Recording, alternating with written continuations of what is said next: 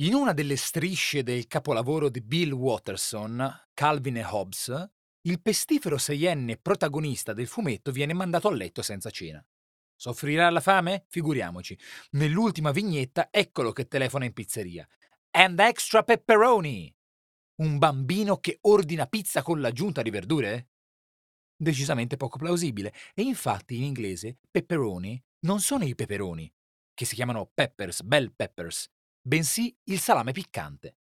Il passaggio tra i due è abbastanza intuitivo, ma vale la pena di salpare al suo inseguimento sulla rotta delle spezie. Io sono Giorgio Moretti e questa settimana raccontiamo parole che con un'origine comune hanno preso strade diverse fra italiano e inglese. I testi di questa settimana sono scritti in collaborazione con Salvatore Congiu. Oggi, peperone. Porto di partenza sarà per forza ciò di cui il peperone, un, po' incongruamente in effetti, è l'accrescitivo, cioè il pepe, che per noi europei è una conoscenza assai più vecchia.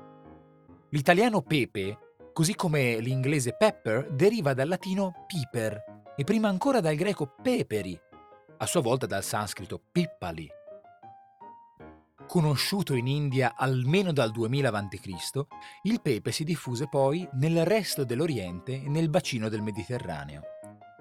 A partire dalla conquista dell'Egitto, intorno al 30 a.C., Roma iniziò un assai lucrativo commercio del pepe, inviando ogni anno in India una flotta di 120 navi che attraverso il Mar Rosso e il Mare Arabico caricavano, sbarcandoli in Egitto, tonnellate di Piper nigrum e Piper longum.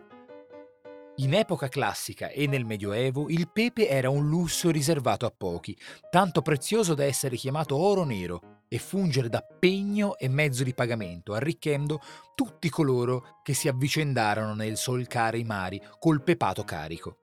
Arabi, veneziani, genovesi, portoghesi, olandesi, inglesi e finalmente questa preziosità ci fa approdare al peperone.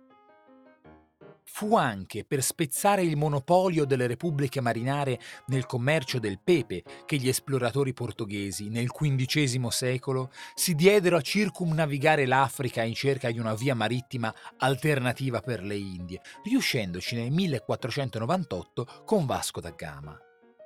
Cristoforo Colombo, come è noto, scelse in voce di buscare il levante por el poniente, scoprendo casualmente l'America dove non cresceva il pepe, bensì il peperoncino che gli indigeni chiamavano Aegi o Cile. Colombo capì subito che quegli strani baccelli erano cosa diversa dal pepe, a cui le accomunava solo la piccantezza. Tuttavia, per pigrizia mentale o per consolarsi di essere arrivati nel posto sbagliato, gli spagnoli diedero ai frutti del Capsicum annum il medesimo nome che usavano per il pepe, pimienta, e la confusione si estese alle altre lingue europee, dall'inglese pepper al francese piment o poivron, fino al serbo-croato pepper, da cui deriva il tedesco paprika, peperone peperoncino, detti anche non a caso Spanish Pfeffer, pepe spagnolo. In Italia la novità proveniente dal continente americano fu detta inizialmente pepe d'India, la stessa India dei porcellini e dei fichi. Poi, dal XVIII secolo, peperone. Infine, dalla seconda metà dell'Ottocento, solo le varietà più grandi e non piccanti furono chiamate peperoni, mentre per le più piccole e piccanti si coniò peperoncino. Nessuno, però, avvisò gli anglosassoni, che proprio in quel periodo presero a chiamare pepperoni il salame piccante, già che per loro in italiano Peperoni era sinonimo di piccantezza. Un bel pasticcio botanico, geografico e linguistico, non c'è che dire. E allora attenzione, specialmente ai vegetariani, prima di ordinare una pepperoni pizza all'estero. Ci sentiamo domani.